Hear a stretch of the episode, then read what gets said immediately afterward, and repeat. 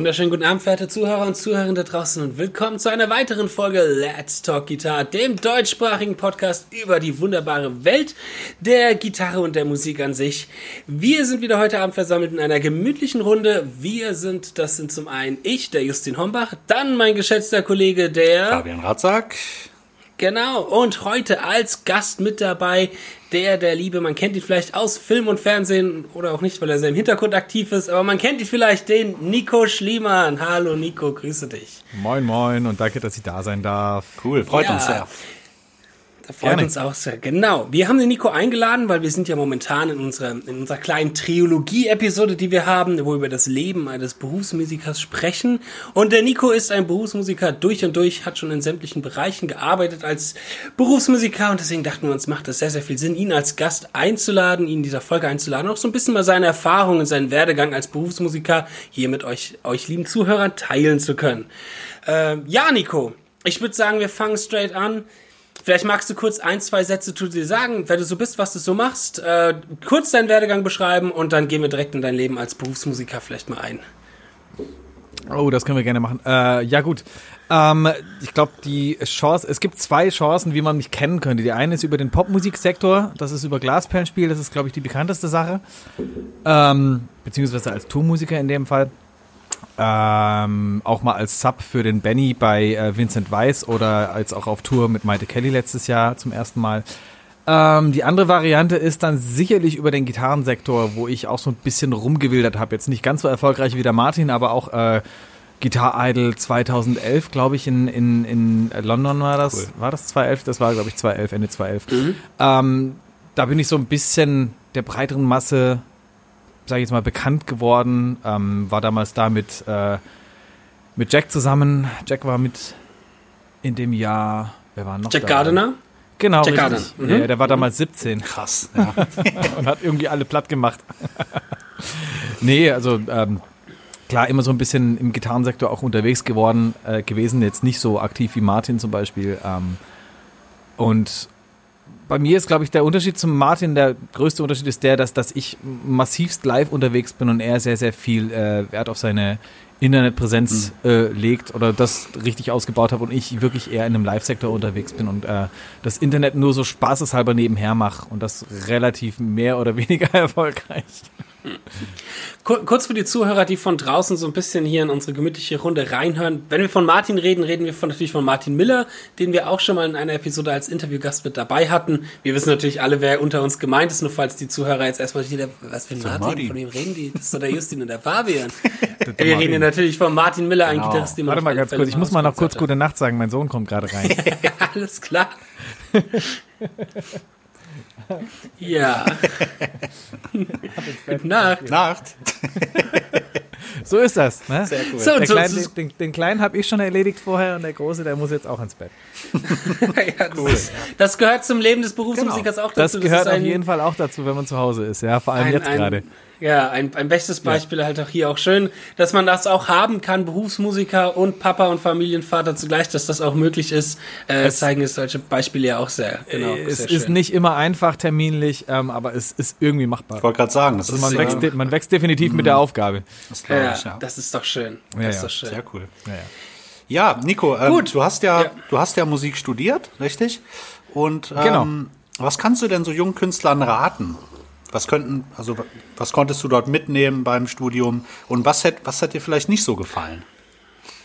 Ähm, ich sag's mal so. Ähm, ich habe jetzt die Folge von euch jetzt äh, pro Contra Studium noch nicht angehört. Mhm. Und weiß nicht, die ist auch noch nicht draußen. Ja, ah, okay, die, die ist auch noch nicht draußen. draußen. Sehr gut. Mhm. Dann kann ich jetzt da auch mal drauf eingehen, äh, wenn ihr Absolut. da noch jetzt nichts dazu gesagt habt. Ähm, ich sag mal so, ein Studium ist immer gut irgendwie. Ähm, es ist jetzt definitiv nichts, was einem im Weg steht. Ähm, es ist die Tatsache, kurz, äh, in kurzer Zeit sehr, sehr viel Information wird nicht reingebuttert. Ähm, ich sage jetzt aber mal so, als Musiker ist es jetzt nichts, was du nicht auch selber lernen könntest, äh, wenn du dich dafür mhm. interessierst. Also diese ganze Information ist draußen, man muss sie nur finden, man muss sich dafür interessieren. Äh, man sollte, wenn man äh, Theorie oder Gehörbildungsbuch liest, dann sollte man auch das Instrument dabei in der Hand haben, sonst bringt das natürlich nichts. Aber es ist keine Information, die man sich auch nicht selber aneignen kann. Also ich habe sowohl mit ähm, vielen studierten Musikern zu tun, als auch mit vielen nicht studierten Musikern. Und ich sehe da eigentlich gar keinen großen Unterschied, außer dass die ähm, nicht studierten Musiker meistens ein sehr viel natürlicheren Werdegang, sage ich jetzt mal, haben, was mhm, das okay. Aneignen von, äh, von, von Fähigkeiten angeht, sage ich jetzt mal. Also die lernen Sachen jetzt nicht wie äh, jemand, der anfängt Jazz zu, zu studieren. Du lernst dann halt innerhalb von kürzester Zeit alle modalen Tonleitern, du lernst irgendwie vierstimmige Akkorde hören, bla bla bla, du lernst arrangieren, du lernst dies, mhm. du lernst das, du lernst das. Ähm, und es wird halt, wie gesagt, alles in sehr, sehr viel kurzer Zeit irgendwie ähm, einem beigebracht. Und meistens bleibt das Praktische so ein bisschen auf der, auf der, äh, also auf, wird nicht so ganz mit integriert. Also es wird sehr, sehr viel in einen reingebuttert, man lernt das aber nicht alles sofort mhm. anzuwenden. Also dieser normale mhm. Werdegang, dass ich mir was spielerisch erarbeite oder das mir selber raushöre und erarbeite, das geht so ein bisschen verloren. Okay. Auch durch die Tatsache, dass äh, während dem Studium sehr, sehr viel, zum Beispiel gerade im Jazzbereich, ähm, sehr, sehr viel auch aus dem Rebook gelernt wird. Ähm, mhm was ich mittlerweile eigentlich so ein bisschen kritisch sehe, tatsächlich, weil ich finde, Musik, also beziehungsweise der Bereich, in dem wir arbeiten, ist ja tatsächlich eigentlich ein Bereich, der wirklich von, von Generation zu Generation, von Spieler zu Spieler weitergegeben wird. Also wir sind ja nicht mehr in der Klassik, wo mhm. äh, es um Repertoirespiel geht, wo Notenmaterial von allem vorhanden ist, sondern es geht ja wirklich darum, dass ähm, seit es Aufnahmen von Musik gibt, äh, die Musik eigentlich wirklich durchs Hören und durchs Spielen oder durchs Spielen mit älteren Leuten auf Sessions gelernt wird, äh, durch Spielen mit älteren, erfahrenen Leuten in Bands, äh, mit denen man zusammen spielt. Also so dieser natürliche Werdegang geht mhm. im Studium ein bisschen flöten, ähm, weil die einzige Person, in, die, in der du von, oder von der du in dem Moment lernen kannst, ist wirklich dein Dozent oder dein Prof. Und du hast nicht diese, dieses natürliche Wachstum, was du in der Band hast, wenn du spielst oder regelmäßig auf Sessions gehst. Also wirklich dieses Learning mhm. by Doing. Das ist, mhm. das ist der einzige Unterschied, den ich sehe äh, zwischen Studium und der, der Real-Life-Situation, wenn du gezwungen bist, dir Sachen anzueignen. Also mhm. wirklich dir selber zu erarbeiten. Vor allem halt sich es selber zu erarbeiten, was einfach ähm, klar ein längerer Weg ist, ähm, aber im Endeffekt nachher die ganzen Informationen, die du aufnimmst, wesentlich mehr festigt, finde ich. Und du musst ja wahrscheinlich auch wesentlich ja. schneller dir die Sachen äh, drauf schaffen, ne? je nachdem, was für ein Job kommt. Unter Umständen mhm. ja, also das ist auch so eine Sache, das lernt man zum Beispiel im Studium. Wie okay. kann ich mich ordentlich auf, auf, oder wie kann ich mir Sachen ordentlich schnell erarbeiten? Wie lerne mhm. ich äh, in, in logischen Häppchen zu denken, wie lerne ich Sachen mir so aufzuschreiben, dass ich es dass ich's irgendwie in kleinen Häppchen verfügbar habe und abrufbar habe, ohne dass ich mir jetzt einen Roman aufschreiben muss. Mhm. Oder wie kann ich den Roman entziffern, wenn ich ihn vor mir habe? Das natürlich auch. Ähm, ja. Aber auch das sind Fähigkeiten, die man so auch lernen kann, wenn man nicht studiert. Mhm. Also es ja. ist so, Studium ist jetzt, ist mag jetzt böse klingen, ein Studium ist jetzt kein Qualitätssiegel für Musiker. Absolut gar nicht. Das hat nichts damit zu tun, ob jemand musikalisch ist oder spielen kann oder für einen Job geeignet ist oder nicht. Also das steht auf einem ganz ja. anderen Blatt. Weil es ganz andere Fähigkeiten sind, die eigentlich in dem Sektor nachher irgendwie äh, wichtig sind. Genau. Ja. Man hat da auch nichts, hat keine Aussage, ob jemand gut unterrichten kann, nein, ob nein. jemand ein toller Lehrer ist, gar nichts. Ähm, Absolut hatten wir auch das letzte Mal drüber gesprochen. Jetzt, nachdem ich meinen Abschluss hat, hat mich auch nie irgendwie jemand danach nach meinem Abschluss gefragt oder Nein. ich bin auch noch nie in eine Bandprobe gekommen, wo jemand gefragt hat, was für eine Note hast du denn in Performance? So, nee, das ist noch nie passiert bei mir. Ähm, du wirst lachen, das ist eine Sache, die ich, ähm, also ich mache ja viel Privatunterricht. Oh. Und ähm, gar nicht mal so im Sinne von Anfängerunterrichten, sondern viel so Coaching-Geschichten. Mhm. Halt wirklich von Leuten, die ja. schon jahrelang spielen äh, die dann zu mir kommen und sagen, hey du, pass auf, ich spiele immer den gleichen Scheiß, ich komme nicht weiter, ich brauche neuen Input. Ähm, oder die einfach so Sachen von grundlegend auf mal verstehen wollen, die sagen, hey, du pass auf, ich kann schon irgendwie Gitarre spielen, aber ich kann keine Noten lernen, ich habe keine Ahnung von Harmonielehre, mhm. was kann ich machen? Ähm, und mit denen gehe ich immer relativ ähm, breitbandig an so eine Sache ran und versuche wirklich so ähm, sie dazu, also dazu zu bringen, das ganze System zu verstehen, auf das es aufgebaut ist. Also sowohl harmonisch mhm. als auch, auch äh, technisch oder was auch immer es sei. Ähm, und nicht diesen Unterricht zu machen von wegen, äh, ja, hier ist das Leg, hier ist das Leg, hier ist das Leg, mhm. weil da, da, da ist ja keine Eigeninitiative mhm. gefördert. Ja. Und ähm, im Prinzip lernt man ja eigentlich nur durch diese Eigeninitiative. Das war früher ja. bei mir zum Beispiel, als, als mein äh, Gitarrenlehrer mir die ersten Powerchords gezeigt hat, als ich dann angefangen habe, mit mich durch meine komplette CD-Sammlung durchzuarbeiten und mhm. Stück für Stück äh, die Songs rauszuhören. Ähm, halt immer erst zu gucken, okay, wo ist denn der Basston von dem Ding und dann den Powerchord anzusetzen und zu merken, okay, so funktioniert das und dann irgendwie ein Jahr später merkst du, okay, warte mal, da ist ja noch mehr wo mhm. du dann langsam anfängst zu unterscheiden, okay, es gibt noch Dur und Moll, halt so dieses, dieses natürliche Wachstum des Ohres, mhm. wie sich dein Ohr weiterentwickelt und lernt Sachen zu unterscheiden ähm, und halt wirklich den Leuten versuchen, so äh, Anhaltspunkte zu geben. Ja. Und, und so zu lernen. Ähm, Genau, jetzt bin ich auch voll von der Frage weg. Aber so, ich hatte auch, war, war noch nicht so die Frage, ich hatte die Aussage gemacht, dass ich noch nie nach einer ja. Note gefragt worden bin. Genau, genau, richtig. So. Und äh, das ist ein Punkt, den ich grundsätzlich immer in Workshops zum Beispiel sage, dass ich sage, hey, wenn ihr auf der Bühne steht, will niemand von euch Rechenschaft haben. Es kommt niemand an und sagt, hey, was hast denn du da gerade für ein Arpeggio gespielt? Was hast ja. du gerade für einen Lauf? Was spielst denn du gerade für einen Mode? In welcher Tonleiter bist du gerade? Ja. Das, das, das, will ja niemand hören. Das ja. sind auch Sachen, das sind alles so Infos, die ähm, es für einen selber einfacher machen, Sachen zu katalogisieren, zu erkennen, ihnen Namen mhm. zu geben, sie aufzuschreiben, vielleicht auch mit anderen Musikern zu kommunizieren. Aber eigentlich, sobald du am Proben irgendwo bist oder sobald du auf Tour bist, will darüber niemand mehr reden. Ja. Ja. Ja. Das ist halt der Punkt. Also es kommt immer darauf an, welche Mucke man macht, aber, aber ich sage mal, das Feld in der, äh, das Feld, in dem über solche Sachen geredet wird, ist relativ klein, sage ich jetzt ja, mal. Definitiv. Ja, weil es, es gehört so viel noch mehr mit dazu. Ich habe das für mich damals sehr, sehr stark gemerkt, als ich kurz nachdem ich meinen Abschluss gemacht habe, ähm, habe ich im selben Sommer, habe ich damals, das hatte ich in der letzten Folge auch schon erwähnt, ein Casting gemacht bei einer Band namens Beyond the Black, wo ich gemerkt habe, das Studium bringt mir gerade gar nichts. Mein Abschluss bringt mir gerade nichts. Äh, ich war der Einzige, der studiert hat äh, und es hat keinen Arsch interessiert, sondern halt eher, äh, genau, wie war meine Performance? Wie komme ich rüber? Was für ein ja, ja. Dude bin ich eigentlich auch? Was würdest du denn ja, da so auch noch sagen? Was, was gibt's denn neben, ich sag mal, dem handwerklichen Können auf dem Instrument? Was würdest du sagen, sind noch so für Skills, die wichtig sind, wenn man im Live-Berufsmusiker oder vielleicht kann man das auch allgemein und auf mhm. generell Berufsmusiker. Was für Skills sind da noch wichtig neben dem handwerklichen Skills auf der Gitarre? Was würdest du da sagen? Also ich sag immer drei Punkte. Es ist sei vorbereitet, sei pünktlich und sei kein Arschloch. Das habe ich letztes Mal auch gesagt, so ähnlich, ne? Stimmt. Ja, ja, das, das passt. Das ist genau das.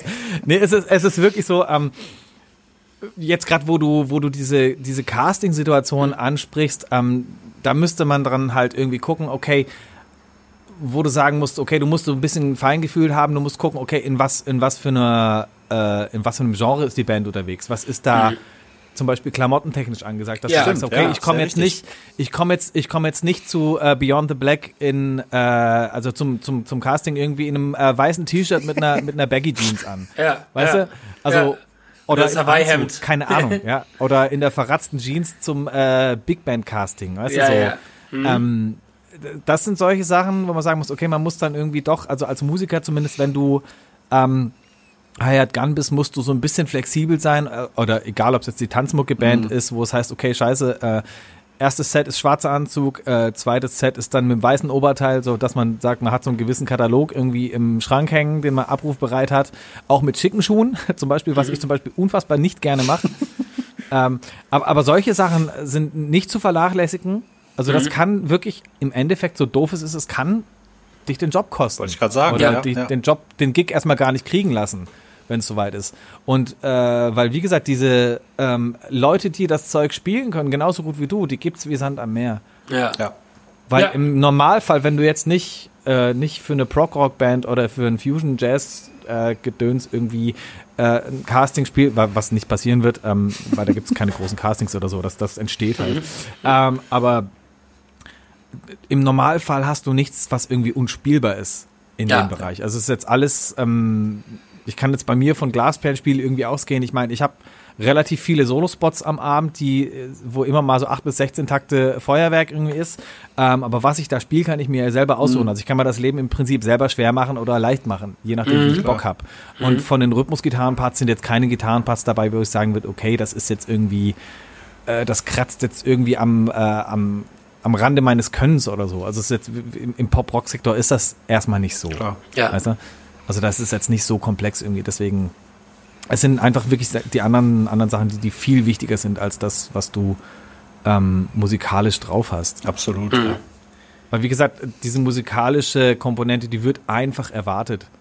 Also ja. da wird erwartet, okay, du hast irgendwie einen ordentlichen Sound zu haben, du hast dein Equipment im Griff zu haben, du hast äh, irgendwie deine Parts zu können also du solltest die Parts, wenn du zum, zum Beispiel zu einer Produktionsprobe gehst und noch nicht weißt, was passiert, dann hast du zum Beispiel zu sagen, okay, ich lerne einfach die Parts von der Platte, wenn es geht, eins zu eins. Mhm.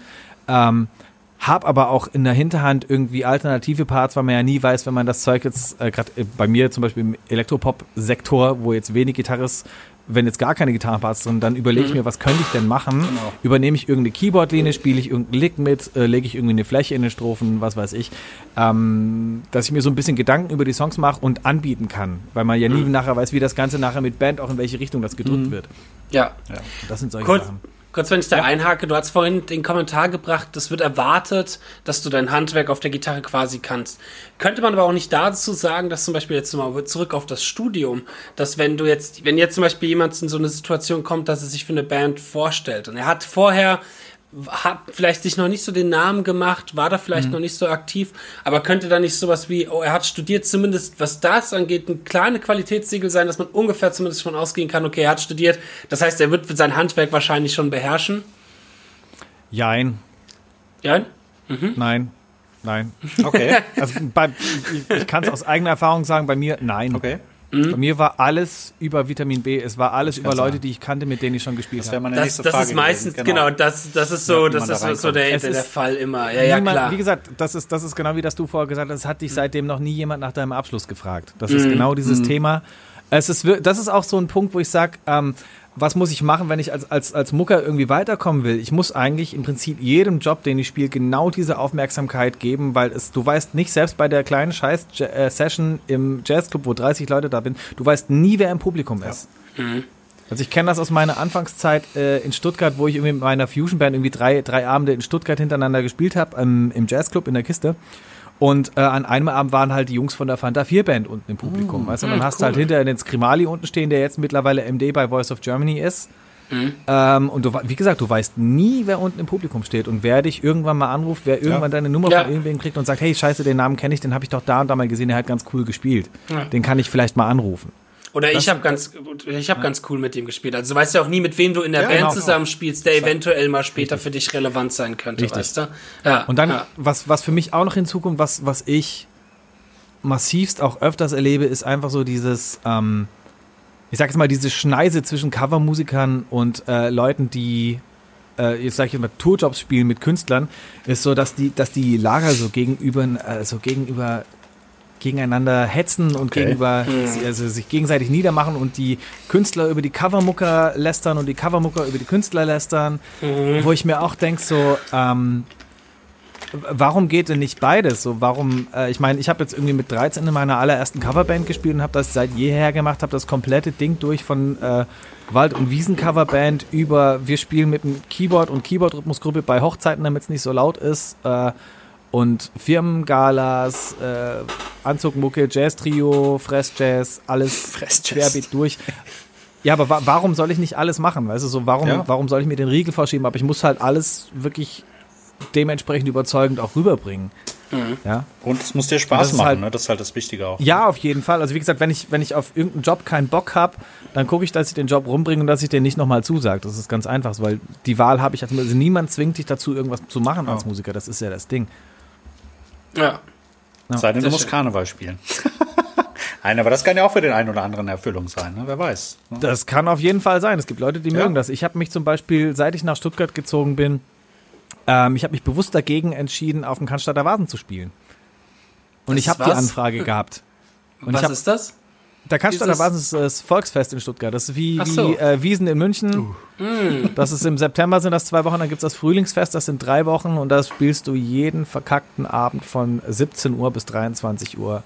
Boah. Inklusive ein Prosit, Hölle, Hölle, Hölle oh. und alles. Also das ist wirklich so ähm, Bierzeltmucke, ne? So richtig. Mhm. Scheiße. Mhm. Ähm, glaube, dass ich weiß nicht, wie es bezahlt ist, keine Ahnung. Das ist, mag sicherlich okay mhm. sein, aber ich habe für mich einfach gesagt, ich möchte das nicht machen. Und irgendwann hatte ich die Anfrage, da hat eine Sängerin angerufen, die hat meine Nummer von irgendwem gekriegt und die hat gemeint, ja, sie ist hier vom, äh, ich nenne jetzt mal den Namen der Band vom Hofbräuregiment. Das ist eine eine der Bands, die in Stuttgart spielen. Ähm, und ihnen wäre der Gitarrist ausgestiegen, ob ich Bock hätte. Und dann habe ich sie gleich unterbrochen und habe gesagt, hey, sei mir nicht böse, wenn ich jetzt absage, aber ich habe mir von vornherein gesagt, ich werde das nicht machen. Mhm. Und äh, dabei bleibe ich. Und ich habe das einfach durchgezogen und bin ja, auch dabei super. geblieben, Sehr wo gut. ich gesagt habe, so mache ich nicht. Ich meine, ist ja auch ein gutes Recht, dein Recht ja, natürlich. ja auch, genau.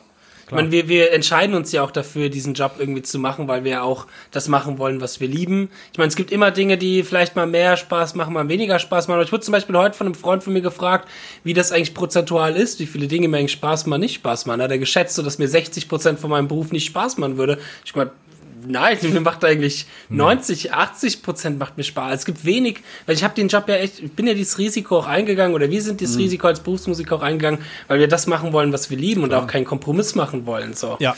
Ähm, ja. Du ja, hast, genau das. Du, du, wir haben ja vorhin über Connections gesprochen oder dass bei dir alles über Vitamin ja. B auch lief. Vielleicht kannst du da mal aus deinem Beispiel eine kleine Geschichte erzählen, wie das zum Beispiel, wie du an gewisse Bands oder Gruppen vielleicht rankommen bist, ob das über Vitamin B kam oder wie das so lief. Ich erzähle die Geschichte von, ich erzähle die Geschichte tatsächlich von, äh, von Glasperlenspielen. Cool. Das ist, weil genau. viele Leute fragen, wie bin ich zu dieser Band gekommen? Genau, genau. Weil das Witzige an der Sache ist ja, dass ich quasi aus Singen komme, am Bodensee unten. Und Caro und Daniel, die beiden von Glasbandspiel, die sind ja auch aus der, aus der Gegend. Mhm. Caro ist äh, neun Jahre jünger als ich. Caro war auf der gleichen Grundschule wie ich und Caro war auf dem gleichen Gymnasium wie ich. Wir haben uns aber auf beiden Schulen nie getroffen wegen dem Altersunterschied. Mhm. Wir hatten die gleichen Lehrer auf der Grundschule, wir hatten die gleichen Lehrer auf dem Gymi, haben uns aber nie kennengelernt. Ich habe Caro erst kennengelernt, als ich 32 war. Mhm. So, und die Geschichte ist folgende. Ich habe ja relativ früh angefangen in Freiburg zu studieren an der Jazz- und Rockschule und habe dann äh, in meinem ersten Jahr dort in einer Combo gespielt, in einer Semestercombo mit einem Keyboarder aus Schwäbisch Gemünd. So. Und äh, ein, zwei Jahre später ist bei dem in der Band äh, der Gitarrist ausgestiegen und er hat mich gefragt, ob ich einsteigen möchte. Das war mhm. so die erste Connection. Da habe ich dann zugesagt, das hat mich dann so ein bisschen nach Stuttgart gebracht. Der Schlagzeuger aus der Band, der hat in Stuttgart an der Hochschule studiert und da habe ich einen Bassisten von meiner äh, ne, Fusion Band danach kennengelernt, der dann auch in der Band eingestiegen ist, weil der Bassist ausgestiegen ist. Das war die nächste Connection Richtung Musikhochschule. Dann habe ich auf einmal mit den ganzen Musikhochschuljungs auch noch zu tun gehabt und gespielt. So bin ich ein bisschen in die Szene reingekommen. Ähm, und dann hat sich diese Fusion Band ausgelöst und dann hatte unser Bassist, der ja auch in Stuttgart ansässig war, irgendwie Kontakt zu einem Schlagzeuger von einer Poprock-Band aus, äh, aus Stuttgart, die heißt Freistil. Und äh, wie es so sein soll, habe ich das Glück, immer in Bands einzusteigen, wo gerade der Gitarrist ausgestiegen ist. Und äh, war da der Gitarrist ausgestiegen und ich bin da eingestiegen mit dem Bassisten zusammen und dann haben wir da gespielt. Ähm, und das ging irgendwie zwei, drei Jährchen lang und dann haben wir ein großes Unplugged-Konzert immer kurz vor Weihnachten gespielt und da haben wir halt irgendwie Gäste und Freunde eingeladen aus der Stuttgarter Musikszene und äh, ein paar Freunde von Die Happy waren irgendwie da und haben mitgespielt und dann war der Bene Neuner da und der Bene Neuner ist der Schlagzeuger von Glasperlenspielen mittlerweile. Und wir haben mit Freistil eine kleine Tour gespielt, da haben wir Support gespielt für eine Band auf der SWR 3 Dance Night Tour und die Band hieß Snails House. Und der Sänger von dieser Band ist der Timo Holstein, der ist jetzt Manager von Glasperlenspiel. so, und dieser Manager von Glasperlenspiel, der war an diesem Abend, wo wir das am Plattkonzert gespielt haben, war der auch eingeladen. Mhm. Und Bene hat Percussion gespielt, den habe ich an dem Abend kennengelernt. Ich habe Gitarre gespielt in der Band. Timo Holstein war da. So, und Timo hat an dem Abend den Bene kennengelernt. Und der hat den dann irgendwann für so ein Charity-Projekt gebucht oder, oder äh, angeworben, wo Caro und Daniel von Glasperlenspiel damals noch nicht als Glasperlenspiel äh, mit involviert waren, weil sie irgendeinen Songwriting-Contest oder so gewonnen hat. Mhm. Ähm, dann ging es mit Glasperlenspiel so los und dann wurde er aus diesem Charity-Projekt direkt abgezogen für Glasperlenspiel. Das war 2010, 2011. Und 2013 oder Ende 2012 hat mich der Bene irgendwann angerufen und hat gemeint, hey, du pass mal auf, wie sieht's denn aus? Ähm, ich habe Glasbandspiel dann damals schon gesehen auf Tour im Oktober oder November waren wir mal da und haben uns das angeschaut. Ich fand das ganz cool und da habe ich äh, Caro und das erste Mal kennengelernt. Ähm, und Bene hat mich dann angerufen und gefragt, ob ich Bock hätte, da einzusteigen. Mhm. Also Bene hat mich quasi vorgeschlagen. Mhm. Und das ist halt so eine Geschichte, die sich jetzt um, ich glaube, also wir reden jetzt von 2001, 2002 bis 2012 ging. Krass. Über ja, diverse ja. Ecken. Und äh, mit Bene habe ich dann halt nach Freistil irgendwie auch ganz viele Jazz-Gigs gespielt, also auch im Trio irgendwie mit Sängerin, Percussion und Akkuklampe, so Vernissagen und Gedöns und dann halt einfach immer zuverlässig und pünktlich und vorbereitet und so, weißt du, und er wo er dann einfach gemerkt hat, okay, das ist ein Du, der kommt jetzt nicht unvorbereitet zum Job und den kann ich weiterempfehlen.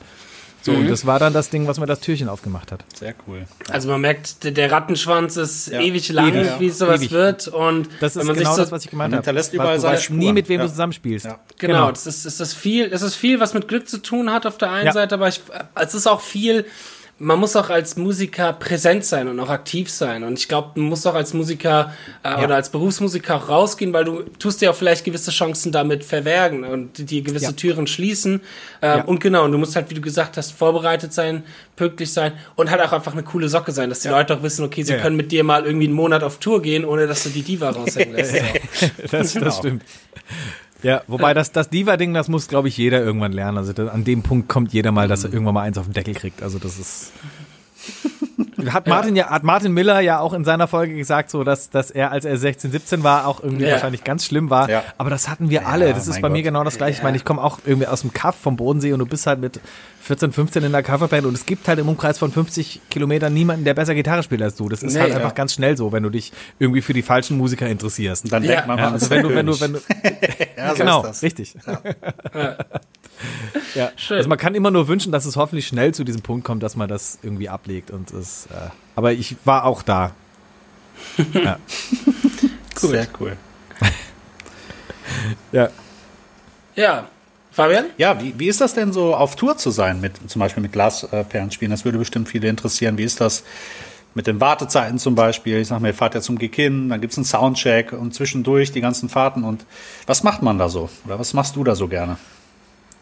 Was ich auf den Fahrten tatsächlich gerne bin, äh, ich bin eigentlich immer gerne der Erste, der sich so ein bisschen ausklingt. Ich höre auf Tour sehr gerne viel Musik, weil das so die einzige Zeit ist, wo ich wirklich Musik hören kann, ohne jetzt zu Hause im Studio zu sitzen und irgendwas einspielen zu müssen, also jobmäßig, mhm. Studio-jobmäßig, oder irgendwas vorzubereiten müssen ähm, für Gigs. Also ich habe zu Hause wenig Zeit, mich hinzuhocken und einfach zu sagen, okay, ich habe mich jetzt eine Stunde hin und höre mir ein Album an. Mhm. Das mache ich immer auf Tour. Bei stundenlangen cool, Autofahren, ja. im Bus, das ist, oder ich höre Podcasts oder äh, Hörbücher. Ähm, Mache ich auch äh, gerne tatsächlich Backstage oder so, wenn Soundcheck oder so rum ist und so die, die Unterhaltung so ein bisschen mal abadden und dann doch so eine, so eine betretene Stille mal aufkommt, dann sage ich, okay, was was ich gehe ins Hotel, höre mir ein bisschen Mucke an oder klingt mich mal aus. Mhm. Ähm, weil, wie gesagt, das, ich bin einfach ein Musiknerd, ich höre unfassbar gerne Musik und ich kann eigentlich auch ständig Musik hören. Also damit nerv ich auch wirklich Leute, weil so wirklich, wenn andere Leute nach der Show irgendwie nach Hause fahren und das Radio auslassen, bin ich immer noch am Mucke hören. cool, ja. Also da bin ich, ich kann, wenn es sein muss, ich kann den ganzen Tag Musik hören. Das ist, ähm, ja. Nee, und sonst auf Tour, es ist, ähm, ja, es klingt alles immer so ein bisschen, so ein bisschen fancy auf Tour sein. Es ist ja eigentlich auch nicht mehr, okay, du fährst von A nach B, du kommst an. Wenn du Glück hast, hast du eine Crew, die auf und abbaut, dann musst du das nicht machen, dann machst du Soundcheck und dann wartest du erstmal. Dann gibt's ja. Essen, dann ziehst du dich um, machst dich fertig für die Show und dann ist die Show rum und wenn du Glück hast, dass du die Crew die abbaut, ne? Und dann äh, kannst du direkt zum Bierchen umgehen, ansonsten bist du am Abbauen und bist erstmal am Laden. Oh ja. So. ähm, muss man auch alles mitgemacht haben. Das ist, ich finde das wichtig. Das ist, äh, man sollte das nicht zu früh überspringen. Ich hatte meinen ersten Backliner mit 34. Das ist, ja. äh, es ist, es ist echt ein Luxus und es ist geil, muss ich gestehen. Mhm. Und man gewöhnt sich sehr schnell dran. Ähm, aber es ist, es schleicht sich doch so ein bisschen eine Routine ein. Mhm. Man muss immer gucken. Also wenn wir äh, das Witzigste auf Tour sind eigentlich tatsächlich die Off-Days, wenn du gucken kannst, okay, in welcher Stadt bin ich, was kann man da machen. Also wir gehen zum Beispiel unfassbar gerne Kart fahren, wenn es die Möglichkeit mhm. gibt. Okay. Ähm, es cool. mega. ja, Oder halt ähm, Markus, unser Bassist, Markus Wiewig, der ist äh, so ein bisschen so ein äh, Food-Junkie. Ähm, der, der hat schon immer, wenn wir irgendwo sind am Off, der hat er immer schon ausgecheckt, wo wir essen gehen. ist ja cool, ja. Also Berlin ist natürlich immer geil, weil du da alles kriegst, ne? Aber er weiß immer, er weiß immer über die Hotspots Bescheid, wo man hingehen mhm. könnte und wo es gutes Essen gibt. Also er kennt auch überall Leute und fragt dann immer und ja. Das ist der gute Mainzer Gaumen von Markus. Auf jeden Fall. Mainzer. Auf jeden Fall. ja, sehr schön. Cool, das, äh, live bist du viel unterwegs. Du unterrichtest auch noch oder hast lange Zeit auch, glaube ich, unterrichtet, hast du mal erwähnt. Ja. Wie war da so dein, dein, dein Werdegang als Berufsmusiker? Also ich habe tatsächlich, ich habe während dem Studium angefangen zu unterrichten privat. Mhm. Habe dann auch relativ fix nach dem Studium, als ich nach Stuttgart gezogen bin, direkt an der Musikschule unterrichtet. Das war dann auch zu Hochzeiten, habe ich wirklich vier Tage die Woche unterrichtet, vier Nachmittage. Mhm. Ähm, habe dann aber auch ganz schnell realisieren müssen, dass es nicht sein kann, weil mich das so ein bisschen auslaugt, wenn ich dann Mittwochabends schon keinen Bock mehr habe, Gitarre zu spielen und donnerstags noch unterrichten muss. ja. ähm, wo ich gemerkt habe, dass ähm, wenn du, wenn du so diese ich laber jetzt echt mal aus dem, aus dem Nähkästchen, das ist jetzt echt böse. Ähm, aber wenn du so, wenn du so diese unbelehrbaren Schüler hast, denen du äh, zwei Wochen was erklärst und die wissen es die Woche drauf wieder ja, nicht, ne? Mhm. Oder, oder, oder so der Schüler, der in den Unterrichtsraum reinkommt und du fragst ihn, na, hast du geübt? Und er sagt ja und du ziehst die, ziehst die Noten aus deinem Rucksack raus und legst sie ihm hin. Ähm, jeder kennt das irgendwie. Ähm, das hat mich einfach geschlaucht, wo ich gemerkt habe, ich bin nicht der Typ, der Anfängerunterricht möchte. Ja. Ja, und Same. es saugt, es saugt mir oh, ja. jegliche Kraft raus. Also ich habe unfassbar Bock drauf, wenn Leute kommen, die was wissen wollen. Mhm. Ähm, bin aber einfach nicht der Musikschultyp. Also ich ja. möchte mir meine Schüler selber aussuchen können und das geht an der Musikschule nicht. Ja. Ähm, deswegen habe ich ähm, 2015, als wir mit Glasperlenspiel richtig viel gespielt haben, habe ich die Reißleine gezogen im Sommer und habe gesagt, hey, ich komme im September nicht mehr unterrichten. Mhm. Und habe dann okay. von jetzt auf gleich komplett aufgehört. Also ich habe von vier Tagen auf zwei Tage runtergekürzt, mhm. dann auf einen Nachmittag, hatte nur noch den Montag und hatte dann 2015 bis zum Juli hin, habe ich mich so oft vertreten lassen, weil wir die ganze Zeit auf Tour waren, ähm, dass ich gesagt habe, das macht gar keinen Sinn mehr und wenn ich jetzt nicht den Absprung schaffe, dann schaffe ich nie. Und mhm. habe dann wirklich aufgehört, mit ja. Anstellungen an der Musikstelle, äh, Musikschule zu arbeiten und habe seitdem nur noch privat unterrichtet. Und das auch mhm. gar nicht regelmäßig, sondern wirklich auch nur auf Anfrage, so wie ja, okay. es Martin zum Beispiel auch macht. Ja. Also auch, quasi, dass ich auch sag, über Skype wahrscheinlich dann auch, oder? Ja, viel über mhm. Skype, aber ich lasse viele Leute auch herkommen. Okay. Also mehr, mehr so Masterclass-mäßig, wo ich sage mhm. so, hey, selbst wenn du irgendwie aus Frankfurt oder vom Bodensee mhm. oder aus München kommst, hey, und du zwei Stunden Anreise hast, dann nimm dir zwei, drei Stunden Zeit, dann machen wir hier irgendwie Session. Das ist so Ask Me Anything, egal okay. ob es jetzt ähm, Gitarre ist, ob es Theorie ist, ob es Gehörbildung ist, ob es Recording ist, ob es Equipment ist, weil ich ja zu allem irgendwie was zu sagen mhm. habe, weil ich ja so ein, auch so ein Gear-Nerd bin und Recording-Nerd und ähm, mich so das ganze Thema drumrum auch sehr interessiert. Ne?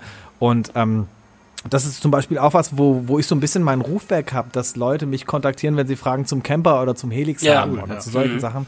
Ähm, was äh, womit ich im Endeffekt nachher auch Geld verdienen kann, weil ich oft auch Leute da habe, die sagen, hey, pass auf, ich habe mir jetzt einen Camper gekauft, ähm, ähm, kannst du mir helfen, irgendwie mal ein, zwei Bänke Sounds zu programmieren, irgendwie, dass das Ding live funktioniert, wo ich denke so, ja, ich benutze das Ding ja seit 2014, 2015 irgendwie regelmäßig live auf Tour. Ich kann mit der Kiste halt umgehen und weiß, was funktioniert. Mhm. Und äh, selbst, selbst das ist dann quasi Unterricht. Ja, ja klar. Sag, okay, Natürlich. Komm. Das sind ja. halt alles so Sachen, die, die ähm, auch wirklich für mich tatsächlich interessant sind, die an der Musikschule gar nicht unterrichtet werden. Ja. Also so dieses, dieses ganze drum, drumherum, okay, äh, wie muss ich auf mein Gear aufpassen, was mache ich, wie stelle ich meine mhm. Gitarre ein? Wichtige Sachen, äh, ja. Solche, solche Sachen. Das, was ich, ich meine, ich mache das Setup von allen meinen Gitarren selber. Cool. Ja. Mhm. So. Das ist was, was ich mir einfach irgendwann angeeignet habe. Ich finde, das muss man auch können, ja. ganz ehrlich. Also, auf ne? jeden Fall. Auf jeden Fall. Und auch für jemanden, der schon zweimal beim Nico war und schon zweimal einen Nachmittag beim Nico verbracht hat, kann ich das auch nur jedem Zuhörer hier empfehlen. Es lohnt sich, das auf alle Fälle mal anzuschauen, anzuchecken. Ähm, wir hatten ja auch schon in einer Folge ausgiebig mal über Musikschulen gesprochen. Ähm, ich bin, bin ja mittlerweile auch fast so gut wie komplett raus aus allen und bin auch sehr froh, diesen Schritt gemacht zu haben. Du musst einfach auch der Typ dafür sein. Es gibt ja. genügend Gitarristen, die da auch richtig aufgehen und da habe ja, ich auch meinen heiden Respekt vor und ja, ganz, ja. ganz, ganz viel, ganz, ganz viel Liebe für diese Menschen. Aber ich bin es zum Beispiel auch nicht. Ich bin auch eher der, der die Skype-Schüler hat und die Leute, das ist eher aus der Meinung. Aber das muss auch jeder für sich wissen. Worauf ich vorhin auch noch hinaus wollte, wir hatten das Live, wir hatten die Schülergeschichte, die Unterrichtsgeschichte. Ich meine mich zu Recht erinnern, lieber Nico. Korrigiere mich, wenn ich da falsch liege, aber dass du auch mal Geld damit verdient hast, dass du Notensatz gemacht ja. hast. Mhm. Genau. Erzähl doch mal daraus ein bisschen, weil das ist doch mal so ein Bereich, den man als Berufsmusiker, man kriegt immer die Live-Geschichten mit, man kriegt immer die ja. Top 40 Cover-Sachen mit, die Lehr als Lehrer mit, aber sowas kriegt man gar nicht so oft mit. Vielleicht kannst du da mal ein bisschen von erzählen. Das war zum Beispiel so, dass ich mich, ähm, also dadurch, dass ich einer der wenigen Gitarristen war, die von Anfang an Noten lesen gelernt habe. Und äh, ich habe auch mit 14 angefangen, nee, mit 13 angefangen, Klavier zu spielen. Das heißt, ich konnte wirklich Noten lesen. Ich war einer der wenigen Gitarristen, die angefangen haben zu studieren und wirklich Noten lesen konnten und damit kein Problem hatten. Mhm. Ja? Ähm, ich habe mich immer für, also gerade übers Klavier, ich habe mich, ich fand klassische Noten schon immer geil. Ich fand, das sieht geil aus. Ähm, ich habe mich immer dafür interessiert, habe mir während dem Studium dann quasi so eine kleine finale Version gekauft, Final Allegro und habe dann zu Hause in Eigenregie mir das so ein bisschen draufgepackt und habe dann angefangen, einfach Noten nachzusetzen. Mhm. Und äh, das habe ich dann meinem, äh, meinem Klavierlehrer gezeigt, der Philipp Mörke, der ganz, ganz viele Bücher für den Arma Verlag veröffentlicht hat im Bereich Jazzpiano. Und ähm, ein anderer Dozent von der Jazz Rock Schule, der Max Zentava, der hat damals auch als Freelancer für den Arma Verlag gearbeitet und der hat es auch irgendwie spitz gekriegt und äh, weil der Philipp ihm ein paar Sachen gezeigt und der Philipp hat gesagt, hey, es gibt hier vom Voicing Konzept, es gibt irgendwie demnächst ähm, also nee, erstmal war es so, dass der Max mir ein paar Sachen rübergeschifft hat, wo ich nur die Noten gemacht habe und gar nichts mit den Büchern zu tun hatte, sondern nur die Notengrafiken gesetzt hatte, weil er nicht genug Zeit hatte.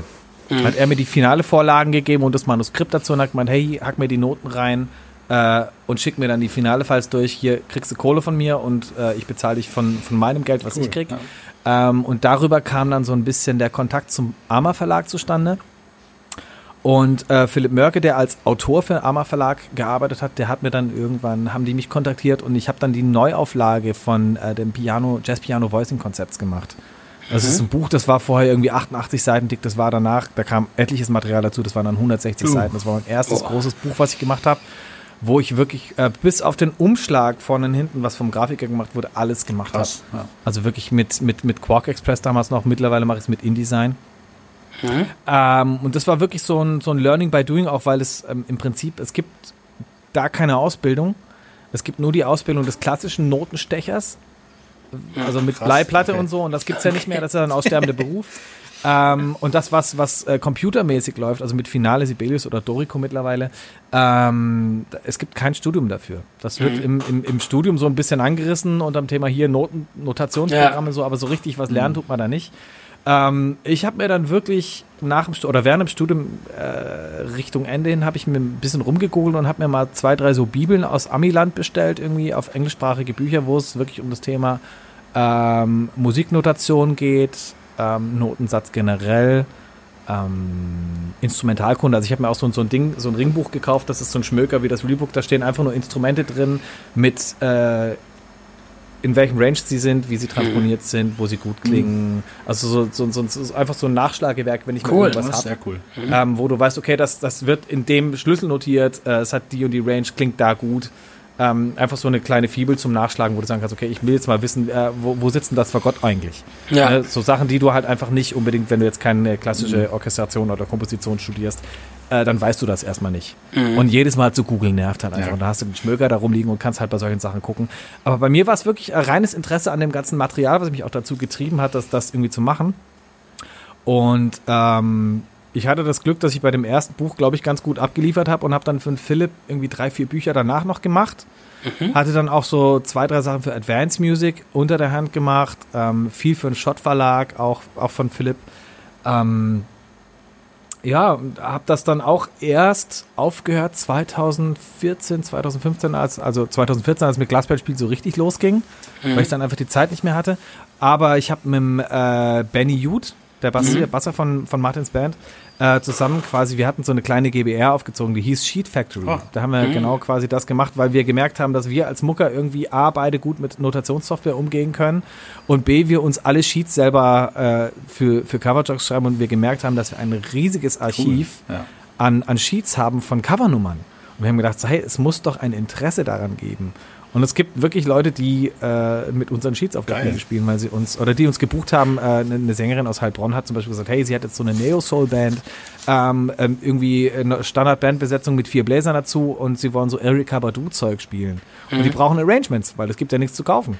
So, dann hockst du halt da, transkribierst den Scheiß und arrangierst das. Cool. Ja. Und dann machst du halt schöne Partituren, machst Parts dazu und das so. Und da habe ich schon auch äh, das als zweites Standbein Geil. mir so ja. ein bisschen. Mega. Ja. Dann hast du irgendwann ein mega Archiv ja. noch dazu und gibt viele, die interessieren sich dafür. Super. Ich habe letztes Mal geguckt, ich habe also ich habe meinen Sheets-Ordner in der Dropbox drin und ich habe ich habe den wirklich äh, mittlerweile schon alphabetisch geordnet. also da bin ich so ein bisschen nerdy irgendwie, was das angeht. Ich guck mal ganz kurz, wie viele ja, Sheets da drin sind. Mhm, ich glaube, das ist ich glaube, das ist das ist ziemlich ziemlich äh, ich, ich muss sagen, es sind sicherlich ein paar Doppelte drin. Das kann gut sein. Warte mal. Äh, wenn die Technik nicht möchte. Hier möchte die Technik. So, zack. Wo sind die Informationen? Informationen. Wir gucken jetzt mal, wie viele Files da drin liegen. Äh, 1673 Objekte. Alter Schwede. Ich muss sagen, es, es, sind, es sind ein paar Doppelte ja, drin. Also ich habe ein paar Sheets zum Beispiel einfach, wenn ich sie in unterschiedlichen Tonarten gespielt habe, dann in unterschiedlichen Tonarten abgespeichert oder so. Mhm. Aber ey, ich schätze, dass da so 400, 500 Krass. Songs auf jeden ja. Fall locker liegen. Boah. Mega. Nicht schlecht, das ist eine Menge. Ist eine und da sind wir dann, da sind wir dann beim Thema Repertoire zum Beispiel. Das ist mhm. nämlich auch Also ich meine, ich habe ne? jetzt nicht ja. alle, ich habe jetzt nicht alles abrufbereit, aber ich denke, dass ich, wenn ich einen Coverjob spiele, dass ich locker 200, 300 Songs abrufbereit habe, ja. ohne drüber nachzudenken. Aber es ist halt einfach, weil ich jahrelang nichts anderes gemacht habe. Ne? Also mhm. wirklich von, von Rock, Pop, Coverband ja, über Soul-Zeugs, äh, Hip-Hop-Coverbands, Tribute-Geschichten. Ich habe äh, Pink Tribute gespielt, ich habe Pink Floyd Tribute gespielt, ich habe Whitney Houston Tribute gespielt, ähm, Tina Turner Tribute, wo du dann halt wirklich den ganzen Shit von einem mhm. Künstler hier drauf packst irgendwie. Mhm. Ähm, ja, es sammelt sich halt einfach über die Jahre, je mehr man halt macht. Irgendwie so. Ja.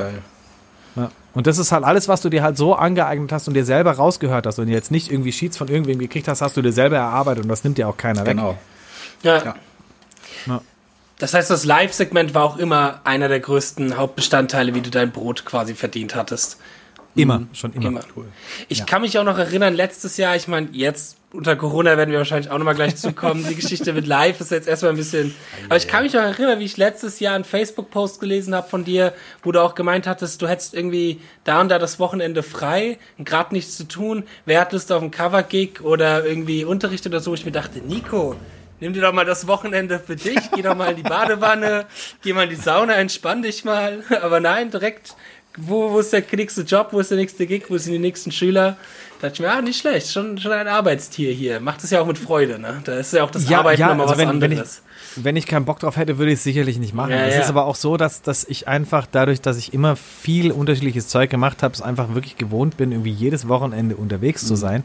Ähm, und ich es einfach befremdlich finde, wenn ich irgendwie länger als zwei Wochen am Stück zu Hause bin, also wo wir jetzt dann ja. Richtung Corona uns bewegen. Was dieses Jahr ja völlig abstrus ist, also äh, ich glaube, ich habe mittlerweile meine 10 Gigs für dieses Jahr jetzt schon erreicht. Scheiße, ja. Ich glaube, ich habe äh, dieses Jahr noch gar keinen. Also, äh, ja, doch, doch. Das, also, äh, aber ich kann es ja, ja sagen. Also bei mir ist es, also Corona hat bei mir so richtig zugeschlagen. Mir wurde eine mhm. komplette Tour gecancelt. Mhm. Ähm, mit, ich glaube, 20 Terminen. Und mir ist so ein richtiger fetter Corporate-Job flöten gegangen. Wir hätten mit einer Coverband gespielt im März. 21 Dates oh. für Seat in Spanien. Hm. Verdammt. Wir werden am 11. geflogen und am 6. kam die Absage. Ach, scheiße. Verdammt. Mhm. Genau das. Verdammt. So, wo du auch denkst, so, okay. Ja. Da hat, das war, jeder so unter irgendwie auf und ich habe glaube ich ich glaube ich habe davor ich habe davor bis März ich glaube ich habe nur zwei oder drei Gigs gespielt gehabt. Also wirklich nicht viel. Ich habe viel Studio gemacht mhm. im, im Frühjahr muss ich gestehen. Ich habe zwei komplette Alben irgendwie eingezimmert für einen äh, befreundeten Produzenten ähm, und habe mich dadurch so ein bisschen äh, durch die ersten Monate Corona retten können so. Mhm und hatte auch immer was zu tun, saß zu Hause, mir ist nicht langweilig geworden, aber jetzt im Sommer war es echt so, wo ich dachte, boah, ich muss jetzt echt mal irgendwie raus. Ganz ja. fürchterlich. Und dann hast du halt auch noch so Sachen, dann spielst du halt Autokino und du hast halt beim Autokino keine PA hängen. Das ja. heißt, du stehst auf der Bühne und du hörst weder Moog noch Bassdrum, spürst du, wenn sie getreten ist. Also du hast gar kein haptisches Feedback von der Bühne durch Subwoofer oder so. Und das ist so komplett eierlos. Ne? Mhm. Ne? Stell ich mir nicht so Und dann hast du halt den nächsten, dann, sp dann spielst du halt ein Livestream-Konzert und hast einen Monitor vor dir, wo die Kommentare reinkommen und verkackst halt bei Valerie, vergisst in, in der zweiten Strophe in den Pre-Chorus zu gehen, weil du nebenher Kommentare liest. Das ist mir noch nie passiert. Oder du spielst halt vor Leuten, die auf Stühlen sitzen und nicht tanzen dürfen. Wo du denkst Scheiße. so, ey, was ist denn eigentlich los? Strange, ne? ja. Das ist. Es ist furchtbar. Es ist furchtbar dieses Jahr. Ja, ja. ja, das Jahr, da haben wir alle so ein bisschen irgendwie drunter gelitten. Ich glaube, da sind die, die natürlich viel unterrichten, ähm, die sind dann auch, also ich, ich muss sagen, mhm. ich bin da außen vor, weil ich mega privilegiert bin, was das angeht. Ich habe ja, ja, einen Schuljob nebenbei noch. Ja. Ähm, ja. Ich wurde vier Monate fürs Nichtstun durchbezahlt. das, das war so, großes Glück. das, das, ist, das war der Jackpot, ne? Das, das war echt der Jackpot. Ähm, Naja, dafür waren bei mir andere Sachen. Äh, kurz vorm Lockdown bin ich geschieden worden und habe mir gedacht, ich mache mir den Sommer ja, wir haben uns, Wir haben uns ja noch bei, bei Meinl getroffen. Hast ja, ja, wir haben uns noch bei Meinl getroffen und dachte mir, ich mache mir den Sommer des Lebens und dann kam der Lockdown. äh, das war so bei mir das. Ja, aber hat jeder so, aber ja, die Live-Musik. Was, was würdest du dann schätzen, wie das so weitergeht? Äh, irgendwelche Tendenzen, Hoffnungen? Also irgendwas? Also Hoffnungen ja, Hoffnungen ja, aber die Hoffnungen wurden jetzt schon mehrfach verschoben und äh, keine Ahnung. Also ohne jetzt zu politisch werden zu wollen, weil es ja irgendwie gerade mhm. nur noch politisch ja. wird, überall, egal wo du hinguckst. Ja. Ähm, das Einzige, was mich nervt, ist diese Willkür zu dem ganzen Thema. Also, dass ein, ein Marek Lieberberg sich hinhockt und sagt, hey, wir machen ein Konzert in Düsseldorf in einem Stadion, wo 66.000 äh, 66 Leute reinpassen. Ähm, wir lassen 13.500 Leute rein. Äh, wir haben ein komplettes Hygiene- und Einlasskonzept und alles. Ähm, und das Ding wird verschoben mhm. oder abgesagt. Und dann hast du die Zusage auf einmal für 8.500 ja, ja. Leute Fußball das. in Leipzig, wo ich mir denke, so Leute, also sprichwörtlich leckt mich. Ja. Mhm. Wo du einfach denkst, hey, was wollt ihr eigentlich? Ja. So, versuchen wir jetzt hier irgendwie dran zu arbeiten und damit umzugehen. Ihr wollt Konzepte, ihr kriegt Konzepte und dann sagt ihr nein, aber ihr lasst die Fußballer spielen. Wo ich denke so, was ist denn los hier? Schrecklich, ja. Das ist halt, das ist das, was, was wirklich anstrengend ist. Und das Schlimme ist, äh, der Winter kommt ja erst noch. Also wie, die Open-Air-Saison ist ja quasi noch zuträglich, weil alles irgendwie draußen mhm. ist. Aber ja. die Indoor-Saison kommt ja, ja, noch. Und jetzt, äh, was willst du denn jetzt machen? Tja. Ja. Also den Winter sehe ich jetzt momentan gar nicht. Das Einzige, was ich momentan gerade an Gigs spiele, sind Hochzeiten. Mhm. Mhm. Ja, und Privatveranstaltungen wahrscheinlich. Ne? Wenn. Genau. genau. Wenn, wenn was wenn ist. ist. Also, wie gesagt, das sind momentan alles Hochzeiten. Ich habe bisher, also ich habe jahrelang keine Hochzeit mehr gespielt. Ich habe jetzt schon drei Hochzeiten gespielt in den letzten zwei Monaten. Mhm. Nächsten Monat nochmal zwei. Mhm. also, das ist jetzt nicht viel, aber es ist so, so, so ein Tropfen auf den heißen Stein, aber es ist so. Wenigstens ja, also kei keine Tendenz, wann es weitergeht. Also ja. im Winter, den Winter sehe ich halt gar nicht, also auch gigmäßig mhm. gar nicht. Mhm.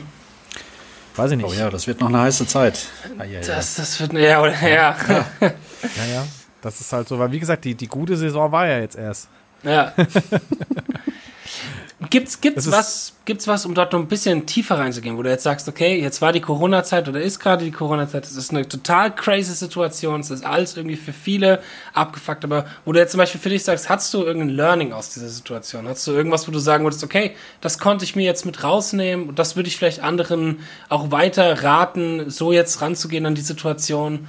Gibt's irgendwas, was sich da dein Mindset irgendwie vertieft und verankert hatte während der Zeit oder? Also bei mir war es einfach nur das, ich habe mir eine Aufgabe gesetzt, ich habe angefangen, Bass zu spielen. Hm. nee, ja, wirklich, ich habe ja. gesagt, so jetzt hast du, jetzt hast du die Zeit, jetzt hast du, die du, Zeit musst dich, ja. du, musst, du musst dich nicht irgendwie jeden Tag auf irgendwelche Jobs oder Gigs vorbereiten. Ähm, du bist nicht auf Tour, du bist zu Hause, du hast Zeit und jetzt irgendwie die ganze Zeit da hocken und Gitarre üben, so ins Nichts hinein, das kann ich nicht. Das bin ich nicht. Hm. Ich bin kein disziplinierter Über, da bin ich nicht so wie Martin. Ähm, ich habe angefangen, Bass zu spielen. Ich habe mir einen, einen, einen, Bass gekauft und äh, habe angefangen zu üben. Und äh, habe tatsächlich schon meinen ersten Cover als Basser hinter mir auf einer Hochzeit. Yeah. Ist ja cool. Ich spiele meinen zweiten Anfang, Anfang Oktober. Geil. Ja? Cool. Wo ich sage, okay, ich habe ich hab den Bass auf jeden Fall schon äh, lange wieder refinanziert, auf jeden Fall. Sehr cool. Ja. Ja, ansonsten keine Ahnung. Äh, ich, ich bin eher der Typ, wenn wenn ich irgendwas mache oder so, dann versuche ich irgendwie, äh, wenn ich was höre, was ich geil finde, versuche ich mir das rauszuhören, versuche das zu lernen, anstatt dass ich jetzt irgendwie sage, hey, ich will jetzt an meiner Technik arbeiten oder da, da habe ich gar keine Muße mhm. zu gerade. Also die Motivation ist gerade richtig, richtig tief im Keller, muss ich ehrlich zugeben. Mhm. Ich meine, ich bin jetzt auch, ich meine, ich hätte jetzt alle Zeit der Welt zu sagen, hey, weißt du was, ich nehme jetzt eine fucking EP auf oder sowas. Aber es ist kein, ja. kein Drive. Es, es kommt gerade einfach gar nichts mhm. raus. Ich hock vom Rechner und denk so, hey, pff, nee. Ja. Es ist gerade nicht die Zeit, das so schön es wäre und äh, die Zeit wäre da, aber der Output ist gerade nicht da. Das ist, ich kann mich dazu, ich kann mich nicht zwingen, dazu mhm. kreativ zu sein momentan. Das funktioniert nicht. Hm. Nee, geht ja, auch nicht. Nee, kann, geht nicht. Da kann man sich nie so zwingen. Schwierig, ja. schwierig. Ja. Nee. ja. Ansonsten kann ich leider wenig Corona-Tipps geben. Kochen. Kochen. Kochen ist Kochen gut. ist immer gut. Oder, oder ich habe ich, ich versuche, ich versuche ja wirklich, alle sagen, weißt du, aber du gehst doch voll oft laufen und so, wo ich denke ja, gar nicht. nee, ich versuche ich versuch wirklich irgendwie äh, äh, regelmäßig Bewegung zu kriegen und rauszugehen, irgendwie ja. laufen zu gehen oder so. Aber das habe ich jetzt die letzten paar Wochen auch schleifen lassen. Irgendwie. Das hat mich auch genervt. Dann war es Wetter scheiße, dann war es so bullenheiß und mhm. ja. Man findet immer eine Ausrede, es nicht zu machen. Das ist das Doofe dran. ja. Sehr cool. ähm, ja, wie bist du denn an Martin Müller gekommen oder an die Session Band? Wie, wie hat sich das ergeben? Das äh, Martin und ich kennen uns seit Jahren tatsächlich über Facebook. und äh, waren immer, immer auf dem, auf dem gleichen Nerd-Ding irgendwie unterwegs. Wir haben uns persönlich kennengelernt, tatsächlich in London, tatsächlich mhm. bei Guitar Idol. Also er, er hat ja, er hat ja dir seine, seine, seine äh, Gentrack Central Geschichte erzählt hier. Mhm. Er hat sich ja mit dem, ja, ich habe gerade den Namen von dem Dude von Gentrack Central vergessen, der ihn damals äh, an, angeworben hat. War das der Jan? Jan Jan Schirka oder wie der heißt? Mhm. Nee. nee. das war noch, das war Ende 2000, 2011. Ich müsste gucken, wie er heißt, ich weiß es nicht mehr. Mhm. Auf jeden Fall, die haben sich auch in äh, London getroffen, an dem Abend, wo er angekommen ist. Und äh, das ist so witzig, weil, weil äh, Martin so viele Sachen erzählt hat, von denen ich irgendwie äh, einfach schon vorher wusste. Wo ich denke so, ah. nee, also immer irgendwie für die gleichen Sachen interessiert und äh, auf, auf einem Nenner gewesen. Und nee, auf jeden Fall äh, ist es halt so, dass das so diese dieser gegenseitige Respekt halt einfach sehr, sehr groß da war. Also nee, es war gar kein äh, Konkurrenzdenken oder so, wie es wie es bei vielen oft irgendwie ist, sondern wirklich so dieses freundschaftliche und das, dass du einfach so äh, dir Sachen von dem anderen klaust oder so und äh, keine Ahnung. Also bei mir war es zum Beispiel so, wir haben öfters mal geskypt und so und ist, ich weiß, dass Martin zum Beispiel der Typ ist, also es ist egal, was du Martin zeigst, wenn du irgendein neues Lick hast und du zeigst es ihm, du weißt, dass das vier Tage später besser kann als du. ne? so. Ähm, und diesen Ansporn hatte ich an mich ja nie, weil ich ja immer diese, diese, diese eigentlich eher so der Dienstleister war, also eher der Typ, der jetzt auch dann Rhythmusgitarre spielt bei Martin halt mhm. einfach. Und Martin von mir zum Beispiel behauptet, dass ich der wesentlich bessere Rhythmusgitarrist bin als er. Mhm. Keine Ahnung. So, äh, aber das ist auch eine Kunst, ne? Das wird ja natürlich. Klar, ich, mein, ne? ich mach's ja, ich mach's ja 90 Prozent des Abends einfach. Das ist normal. Ja. So, ja. Das wird von vielen vernachlässigt, also äh, ja. grobst vernachlässigt. Ja. Mhm. Und ähm, nee, es war einfach so, dass, dass äh, Martin mich irgendwann mal gefragt hat, nachdem die ersten paar Session-Videos schon äh, online waren, dass er gemeint hat, hey, äh, das erste war ja das Queen Medley, wo er gemeint hat, hey, wir brauchen hier zweite Gitarre und ähm, ob ich Bock hätte zu spielen, habe ich gemeint, natürlich, klar. Mhm. Warum nicht? Weil mit Felix kannte ich ja sowieso schon irgendwie von Meinl auch irgendwie und äh, Benny, mit, äh, mit Benny habe ich den ersten Gig zusammengespielt, der war eher noch 15. Ja, krass. Also, ja. Also so lange geht die Historie zurück. Auch wieder Wie, Vitamin B, ne? Das Vitamin so. B, auch wieder, ja. genau. So wie alles. Wie ist das so? Der Martin hat ja da schon ein bisschen erzählt, auch wie, dass er seinen Kopf auch überall bei allen Dingen hat, nur nicht beim Gitarre spielen, wenn diese ja, Session ja. da ist und alles sehr stressig. Würdest du das so auch bestätigen, dass das schon eine durchaus seltsame, stressige Situation ist? Oder wie, wie sieht das jemand, der nicht Martin Miller ist und nicht in Martin Millers Haut steckt während so einer Session? Das ist immer so, also so, äh, man merkt schon, dass, dass während diesen Filmsessions er jetzt schon sehr unter Strom steht, weil er halt, wie gesagt, das Händchen über allem hat. Wir machen uns auch immer gerne so ein bisschen lustig drüber. Also wir ziehen ihn damit auch immer gerne ein bisschen auf. Weil, weil wir äh, im Prinzip ja genug Zeit haben, äh, nebenher noch zu blödeln oder uns, äh, uns auf die Musik zu konzentrieren und deswegen, äh, glaube ich, wesentlich entspannter an die Sache rangehen als Martin.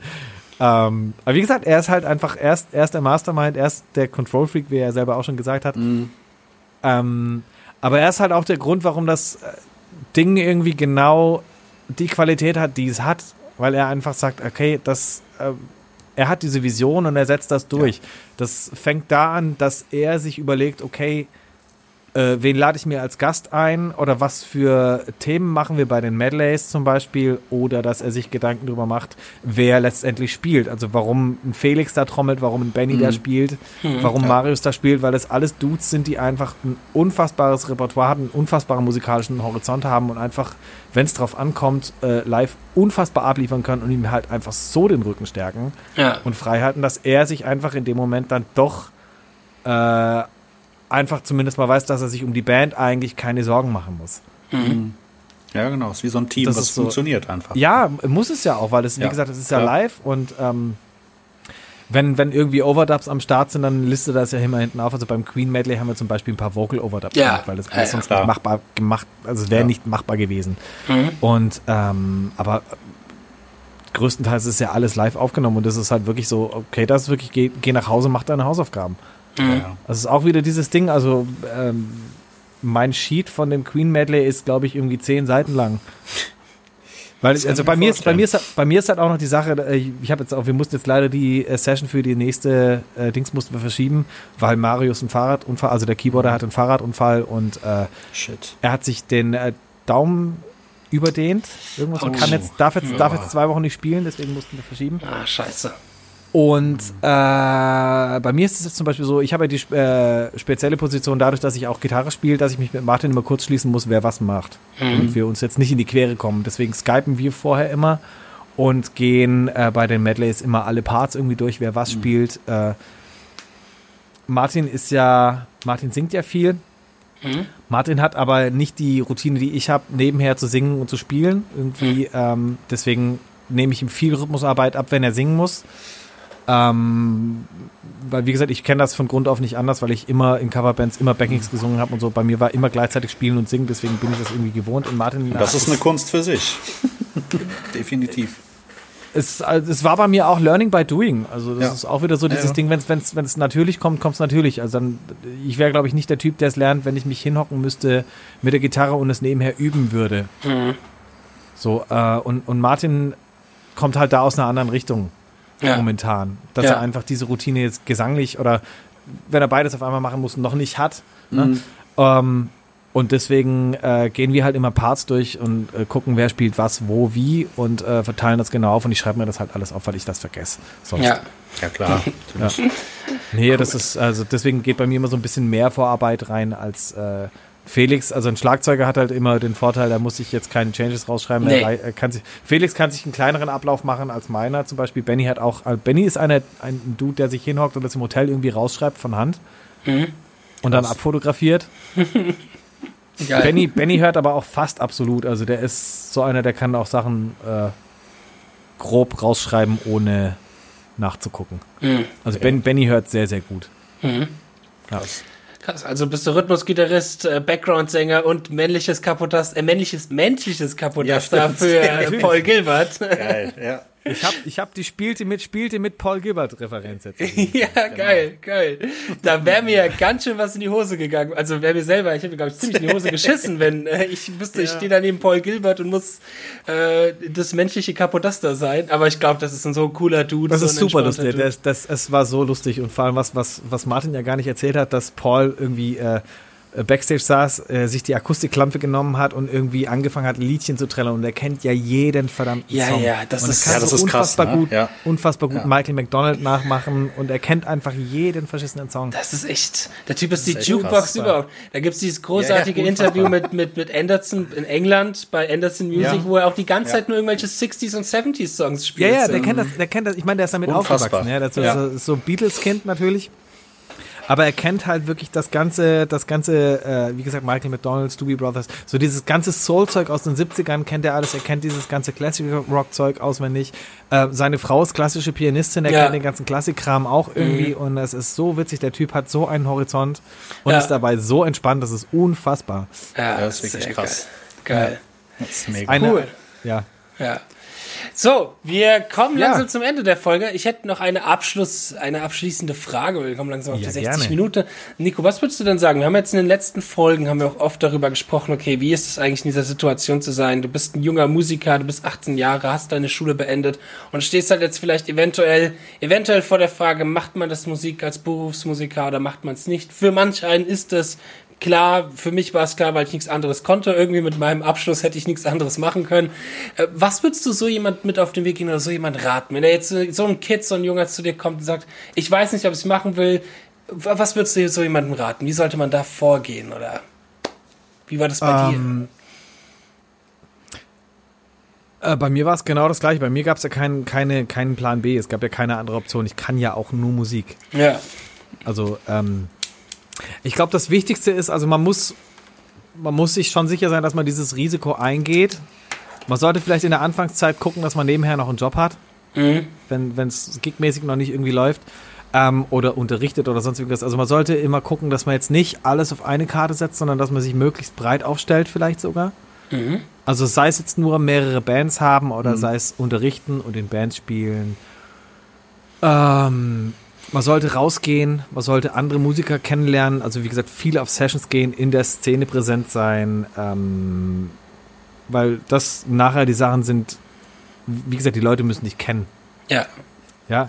Mittlerweile ist Social Media noch eine ganz coole Plattform, wenn man weiß, wie man das nutzen kann, dass man sagt, hey, man hat online auch noch eine Visitenkarte auf Instagram oder auf YouTube oder bei Facebook, mhm. wo gewisse Sachen zu finden sind. Ähm, Allerdings ersetzen die das Bandspiel vor Ort nicht. Ja. Weil der klassische Bedroom-Player muss jetzt nicht auf der Bühne funktionieren. Nee. Das ist nee, äh, eine Sache, wie gesagt, wenn du spielen kannst, ist die eine Sache, ob du es auf der Bühne abrufen kannst, ist eine ganz andere. Mhm. Und ähm, das wissen die Leute schon auch. Also es ja. ist schon immer noch wichtig, dass du in der Szene irgendwie drin bist, dass du die Musiker aus deiner Gegend kennst. Ähm, ja, also du musst einfach vor Ort sein. Das mhm. ist ja auch der Grund, warum ich zum Beispiel Richtung Stuttgart gezogen bin, weil am Bodensee geht gar nichts. Da gibt es keine Musikszene, das kannst mhm. du stecken. Ja, das ist der Grund, warum viele in Köln, Hamburg, Berlin wohnen, weil da einfach große Städte sind. Du hast eine Musikhochschule, ja. du hast eine Musikszene, du hast eine Szene neben der Musikhochschule her, wo es einfach viele Musiker gibt. Es ist immer auf jeden Fall ratsam, in der Nähe einer Großstadt zu wohnen, dass du irgendwie zur Not verfügbar bist, dass du sagen kannst, hey Leute, ich bin da, ihr könnt mhm. mich anrufen. Ja. ja. Das ist so, Tipps, also man muss halt, man, die Leute müssen halt einfach wissen, dass du irgendwo vor Ort bist, wo du wissen, okay, ähm, ja. Weil das kann auch sein, dass, dass, dass du für eine gewisse Produktion nicht gebucht wirst, weil du eben nicht in Berlin wohnst, weil es einfach Kosten verursacht, wenn du zum Proben kommen musst. Mhm. Klar, ja, gehört das auch mit dazu. kann immer sein. Das ja. kann immer sein. Also je nach, je nach Größe der Produktion ist es, äh, ist es ein Punkt. Mhm, ne? Absolut. Deswegen, es, ja. Genau. Schön, schön. Ja. Ja, sehr schön. Danke dir, Nico, für äh, die sehr Reise, gerne. die du mit uns hier gegangen bist und deine Erfahrungen, die du geteilt hast hier mit uns. War wieder sehr schön, so gegen den Abend rum. Ach, gegen so gegen den Abend podcasten ist auch sehr entspannt. Sehr, sonst ja. machen wir das immer mittags rum. Äh, ich finde es gerade sehr gemütlich, irgendwie noch nach so einem Käffchen und so. Das ist so schön. Abend, ist schön. Abends, abends in Bierlaune ist super zu reden. Abends in äh, Bierlaune, das stimmt, das ja, stimmt. Ja, ja. Wobei, ich habe ich hab das immer noch nicht leer. Also es ist nur 0,33. Es ist, äh, Ei, Nico, dann auf. Muss ich, ja, aber ich glaube, glaub, wenn, ich jetzt, wenn ich jetzt der fragestellende Part wäre, dann wäre es wahrscheinlich so zwei oder drei wahrscheinlich. Ja, Man muss ja immer gucken, man kann ja jetzt nicht so viel, wenn man die ganze Zeit erzählt, kann man ja nicht so viel trinken. Das, das, das, stimmt. Das hat ja auch so, es hat schwieriger. Es hat ja auch so viel Kohlensäure. Man muss ja immer ein bisschen aufpassen, wenn man ein Mikrofon hat. oh ja. Ach, hier ist alles erlaubt. Hier gibt es keinen Knicke. Alles gut. Alles ich habe schon, ich habe schon, ich habe bei der Folge von Michi Wagner schon gehört. oh ja, da ähm, ging's, Michi, äh, Michi hat ja übrigens erzählt, du warst auch bei dem Crossroads-Ding in Hamburg? Ja, 2011. Genau. Also da war's, wir haben, wir haben schon darüber 2010. Genau, wir haben schon ja. darüber gesprochen. Ja, wir haben uns nicht, wir haben uns nicht getroffen. Ich habe nämlich, ich habe nämlich, ich habe nämlich echt überlegt, so, hä, warte mal, stopp. Mhm. Weil ich war das Jahr davor, ne? Du warst beim zweiten Mal. Genau, genau. Wir hatten schon mal darüber gequatscht. Du warst, du ja, warst ja, damals, ja. als der Benny Jung da war, ne? Genau, richtig. Und Yassi genau. und so, ja, ja. Genau. genau. ich war ein Jahr später und dann noch ein Jahr, genau, genau.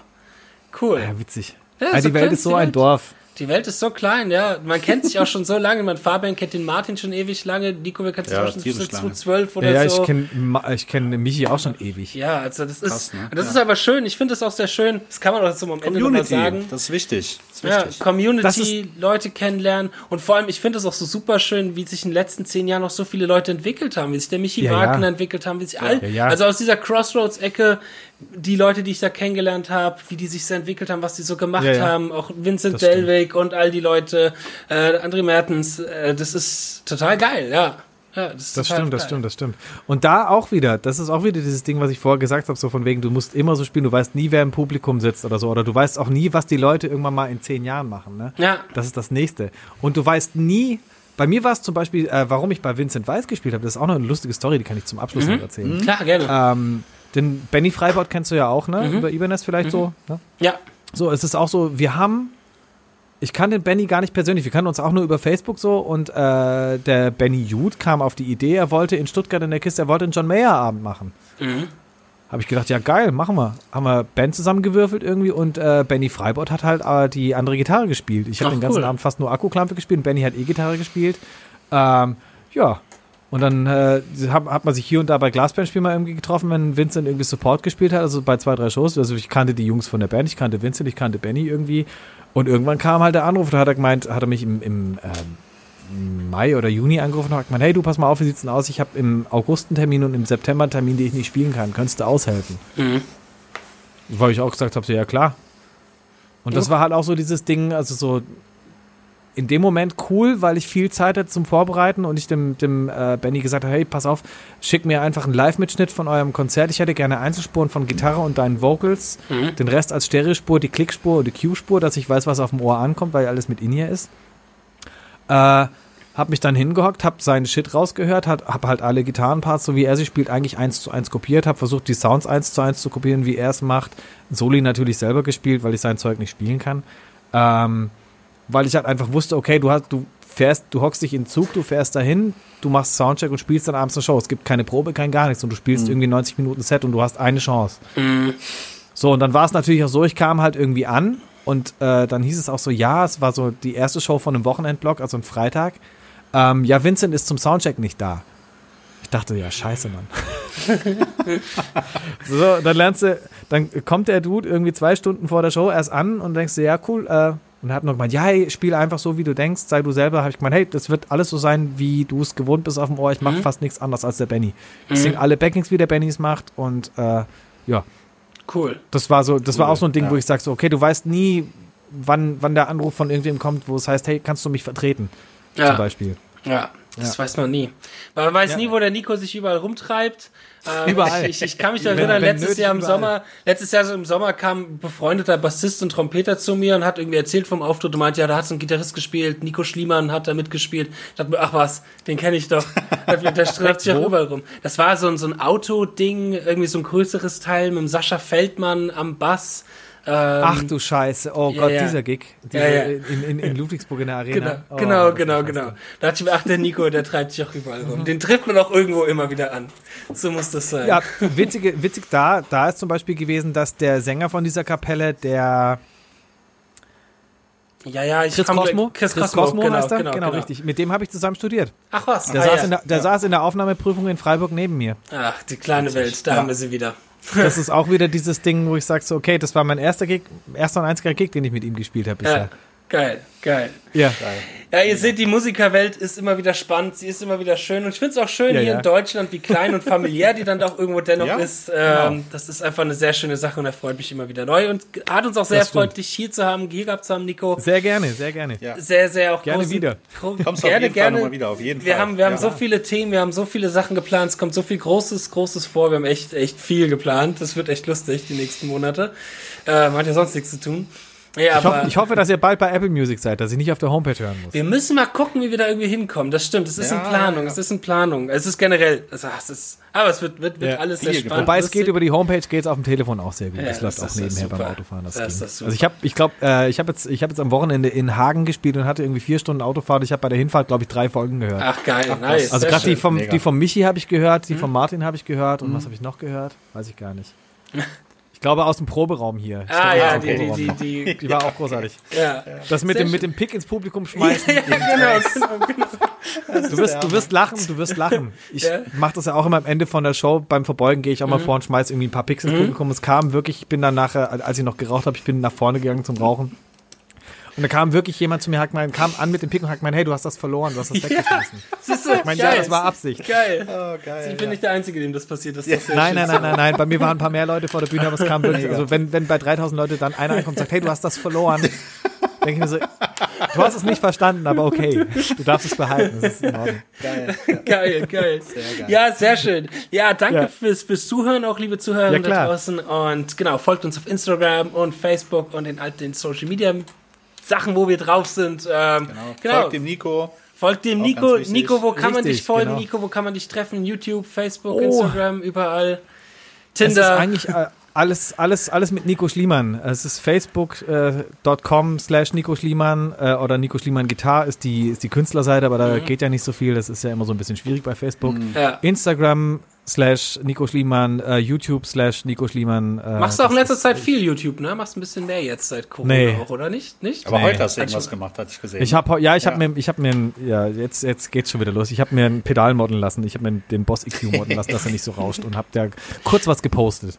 Ah, das war aber kein kein ernstzunehmender Content irgendwie. Das war zweimal zwei Minuten oder so. Das ist, das ist ich habe mir vorgenommen, mehr zu machen, aber äh, die Motivation. so, so wie mit dem Laufen, ne? So wie mit dem Laufen. Das ist übel, ja. ja. Ja, ja ansonsten sieht ja. man Nico hoffentlich dann bald auch wieder live, wenn der ganze Corona-Scheiß vorbei ist, mit Glasperlen spielen ja, oder mit Michael ich hoffe Kelly. Auch. Ja, was ich noch ganz kurz erwähnen wollte, Justin, äh, und Nico, sorry, ähm, wäre, dass wir jetzt bei Patreon zu finden sind. Das heißt, wenn ihr uns unterstützen möchtet, wir bieten dort äh, jede Menge extra Content an, zum Beispiel das Lick der Woche oder wir machen CD-Reviews oder ähm, besprechen andere Dinge, wie zum Beispiel, ähm, jetzt vor kurzem hatten wir den Aufbau des Tube Screamers oder beziehungsweise äh, um das Thema Tube Screamer ging es da, wann er wurde er hergestellt und was kann man damit so machen. Alles so extra Folgen, die es nicht geschafft haben, in die normalen Folgen zu kommen. Also wenn ihr Lust habt, unterstützt uns. Äh, wir würden uns sehr freuen. Wir haben da verschiedene Tiers im Angebot. Äh, ihr könnt uns unterstützen. Mit drei Euro seid ihr dabei. Wenn ihr einfach nur sagt, ey Jungs, geil, macht das weiter. Oder ihr macht zum Beispiel den Lick-Content, dann habt ihr äh, den Lick äh, pro Woche und die Tabulatur für 10 Euro. Und dann geht's halt immer weiter. Schaut euch mal um. Und äh, ja, jetzt gehen wir wieder zurück.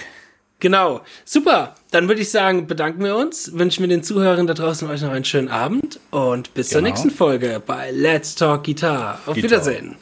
Auf Wiedersehen. Auf Wiedersehen. Ciao, ciao.